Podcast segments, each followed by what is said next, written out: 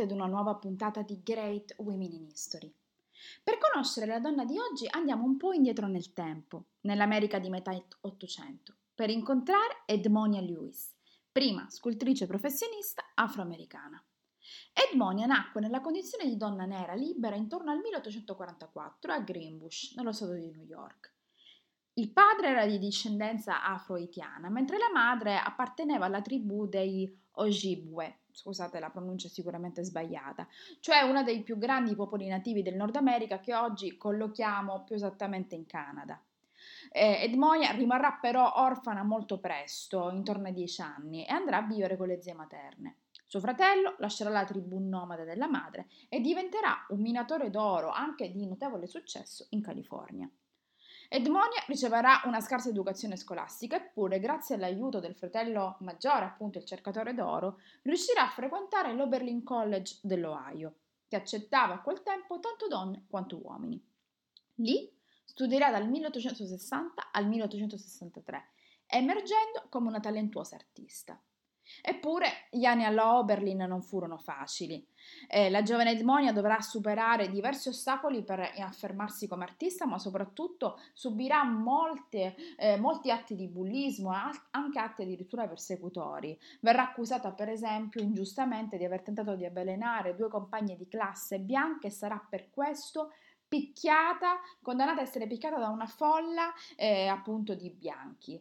Eh, le accuse contro di lei cadranno e eh, Edmonio riuscirà a riprendersi dalle ferite, però turbata lascerà per sempre l'Ohio e si trasferirà a Boston.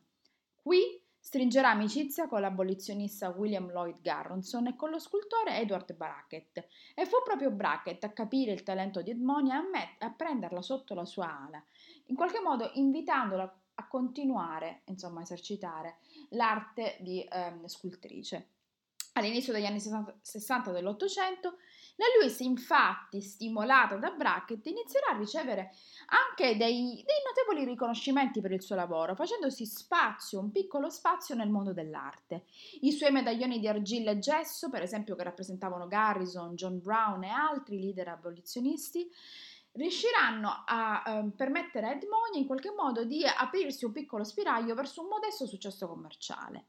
Nel 1864 realizzerà un busto del colonnello Robert Shaw, eroe della guerra civile morte al fronte del 54 reggimento del Massachusetts, un lavoro grazie al quale il successo commerciale sarà adesso consolidato, degno di nota e permetteranno a Edmonia di guadagnare un discreto numero di soldi con la vendita anche di, delle riproduzioni dei busti appunto ehm, soldi che permetteranno a Edmonia di trasferirsi a Roma. Ma perché trasferirsi nella capitale italiana? Perché, come si legge anche in Piccole donne, Roma era in quegli anni una sorta di mito assoluto per i giovani artisti. Lì si erano trasferite anche molte donne, donne che Henry James in modo poco ehm, ben lusinghiero descriveva come uno sciame di donne bianche come il marmo che si giravano per la città eterna. Tra queste una donna di un altro colore, proprio Edmonia.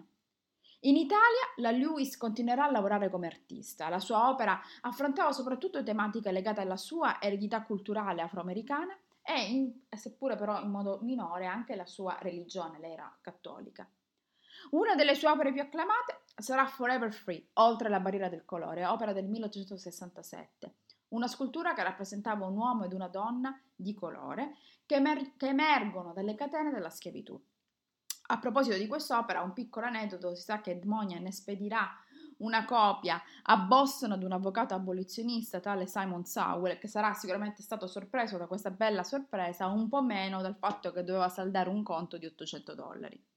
Fu un modo però questa opera per la Lewis di celebrare le leggi sull'emancipazione del 1863, grazie alle quali chiunque in qualsiasi stato doveva nascere libero.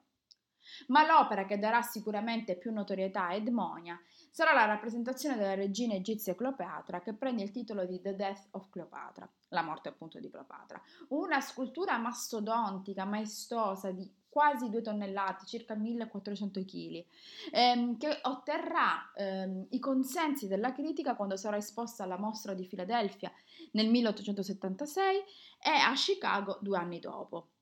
La scultura, appunto, così mastodontica non, rientrerà mai in Italia perché i costi per il trasporto, appunto, oltreoceano erano esorbitanti, la Lewis non se lo poteva permettere, quindi l'opera verrà in qualche modo dimenticata e ritrovata diversi decenni dopo, appunto, in un um, seminterrato della, del museo di Chicago.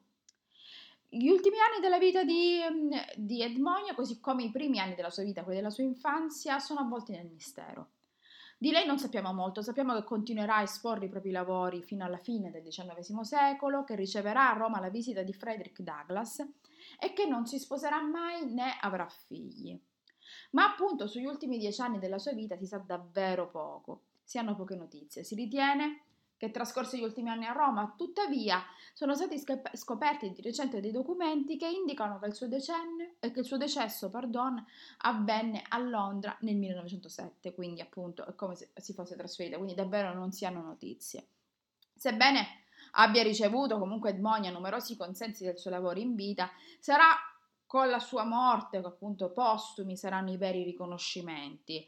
Eh, alla fine del XX secolo, infatti, la vita e l'arte della Lewis riceveranno eh, davvero il, l'acclamazione da parte dei critici e i suoi lavori saranno presentati in diverse mostre ed esposizioni.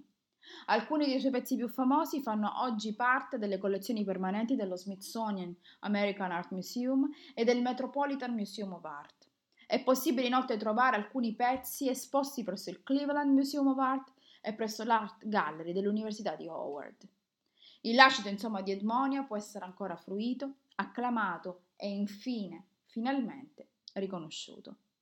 Con questo dunque, con la storia di una donna che ha saputo ampliare i confini dell'arte, rappresentando soggetti fino ad allora mai rappresentati e portando l'arte afroamericana all'attenzione dei critici del tempo, io vi lascio, sperando che la sua storia sia stata per voi interessante. Come sempre, io vi do appuntamento a martedì prossimo con un'altra grande donna del passato. Grazie per avermi ascoltato. Alla prossima!